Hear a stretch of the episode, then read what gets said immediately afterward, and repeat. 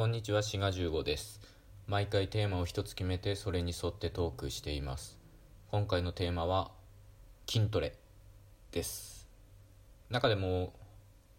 今回は、腹筋ローラーについてちょっとお話ししようと思います。まあ僕もずっと筋トレを、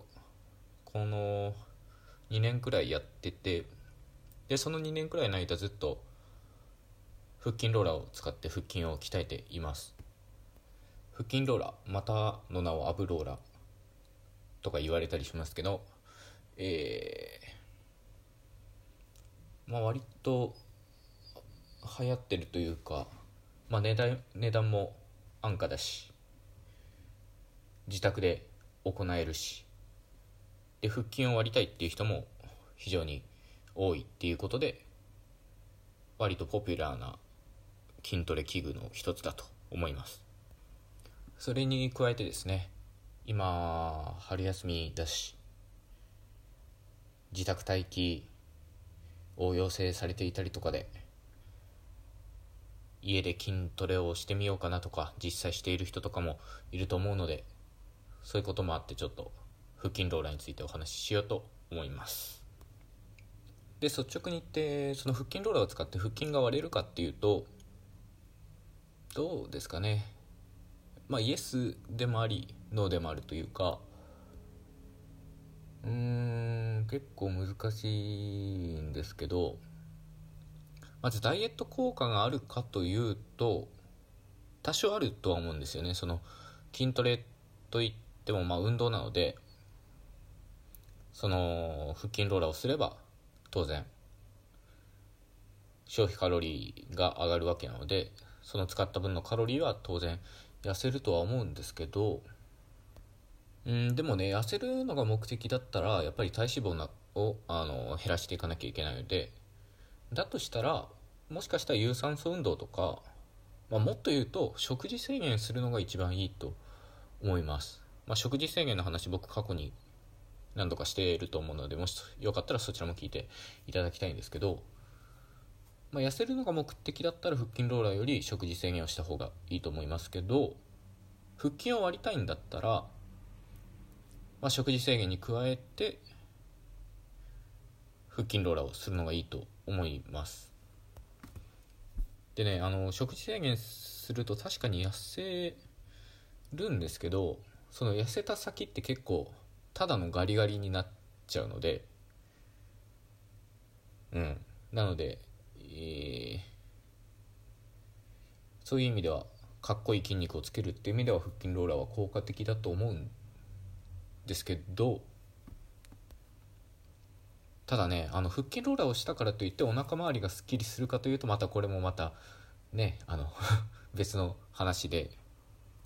むしろねあの筋肉がつくのでウエストは太くなる可能性の方が高いです。脂肪を落とすにはもう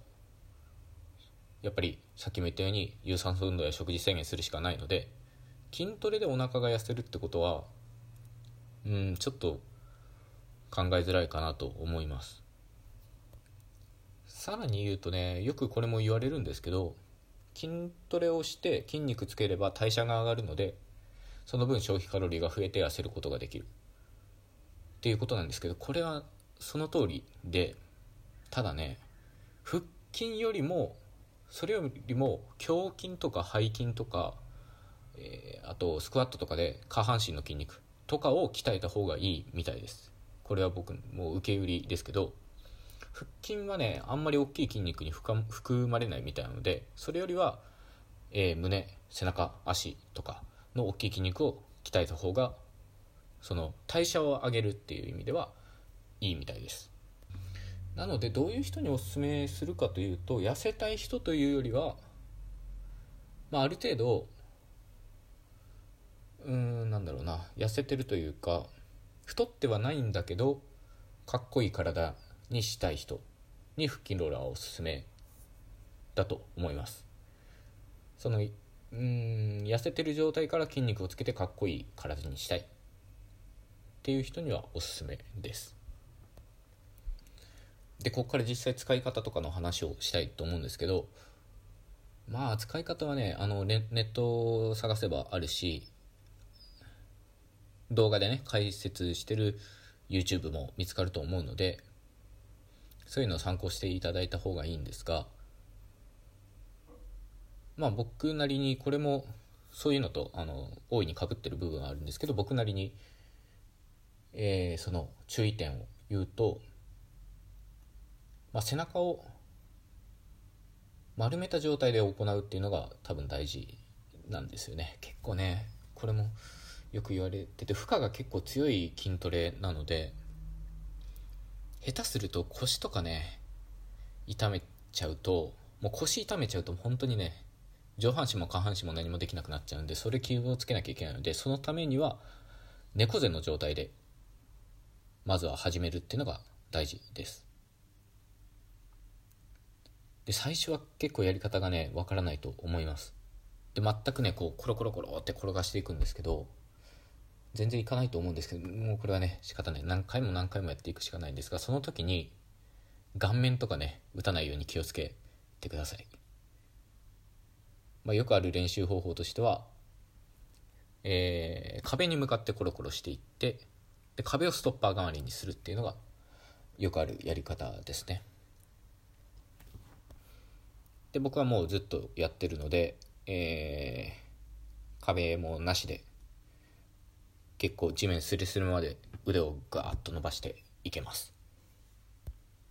でだいぶね腹筋もついて僕の場合は6個に割れていますね。でこれ6個に割れてるか4個に割れてるかとかっていうのはなんか人によるらしいですね。僕それも知らなかったんですけど自分が6個だからみんなもそうなんかなと思ってたらそういうわけではないらしいです。で僕はずっとねあの膝コロって言って膝をついた状態でコロコロ転がして行ったり来たりするっていうやり方をずっとやってるんですがまあ立ちコロって言って立ったまんまコロコロして帰ってくるっていうさらに負荷の強いやり方もあるんですけど僕は、うん、やればできるんですけどまああんまり立ちコロはやらないですねっていうのがやっぱりね負荷がちょっと強くてまあ慣れればいいんでしょうけどちょっとね腰とかの負担が怖くてずっと膝で膝をついてやってます。まあ膝ついたままでも十分効果あると思うのでまあ無理に立ってやらなくてもいいとは思います。まあどこのメーカーのその腹筋ローラーがおすすめかとかいうのは特にないですね。まあ音が静かなのがいいとかいうのがあったらそういうのを注目して買っていただけたらと思います。そんなメーカーによって差があるとかないと思います。で何より安いのでそんな高いのとかあるのかもしれないけど、まあ、これをきっかけにまず筋トレを始めるっていうねそのきっかけになればいいかなっていう感じはしますね。多分その筋肉をついていけば僕もそうだったんですけどやっぱり腹筋がついていくとなんか腹筋だけじゃ物足りなくなって胸筋をつけてみたいなとかね。だんだんだんだんその全体のバランスを考えて他の部位の筋トレもやり始めたりとか興味が出てきたのでまあそれは別にね僕の場合は腹筋ローラーだったっていうだけでまあ皆さんがどういうきっかけになるか分かりませんけどまあ、腹筋ローラーもねその可能性があるということでお話ししています。あとは何だろうな頻度とかですかね頻度と回数とか。だと僕はもう基本的に10回3セットしかやりません。っていうのはもうねハードルは低くないと続けられないのでえー、絶対10回3セット。その代わり割とじっくり時間をかけて、えー、やったりとか、まあ、時には早く動かしたりとかいろいろバリエーションはつけてやったりとか飽きないようにはしていますけどえー、回数はもう10回3セットです。なんかあんまりねあの回数こなすと筋持久力がついてむしろ細い筋肉体になっちゃうとかいうのを聞いたことがあるのでうん。そういうこともあってもう10回3セットですね。で頻度は、まあ、昔は毎日やってたんですけど今1日おきにしています。まあ毎日やろうと思えば多分できると思います。が僕はこれもまたハードル下げるっていうことで、えー、1日おき。今日やったら明日はやらないという感じでやってます。っていうのはえー、ちょっとメニューを1日ごとに変えて筋トレをずっと毎日続けている状態なのでまあこれもねあの毎日やろうと思えばできるんでしょうけどハードルは低い方がね毎日続けやすいっていうことで無理に詰め込まないようにはしています。でねこれもまた別の話になっちゃうんですけど、まあ、これもあのまた別のトークでお話ししてるんですけど僕あの右肘をね剥離骨折してましてで右肘がもう全然伸ばすことができない状態なんですよね。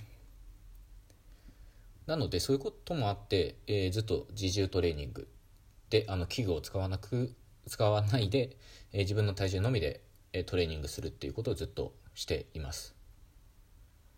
まあ器具っつっても、まあ、腹筋ローラーとかねあのプッシュアップバーぐらいは使うんですけどまあそういう重りっていうダンベルとかダーベルみたいな器具を使ったトレーニングはしていません。ただねこれね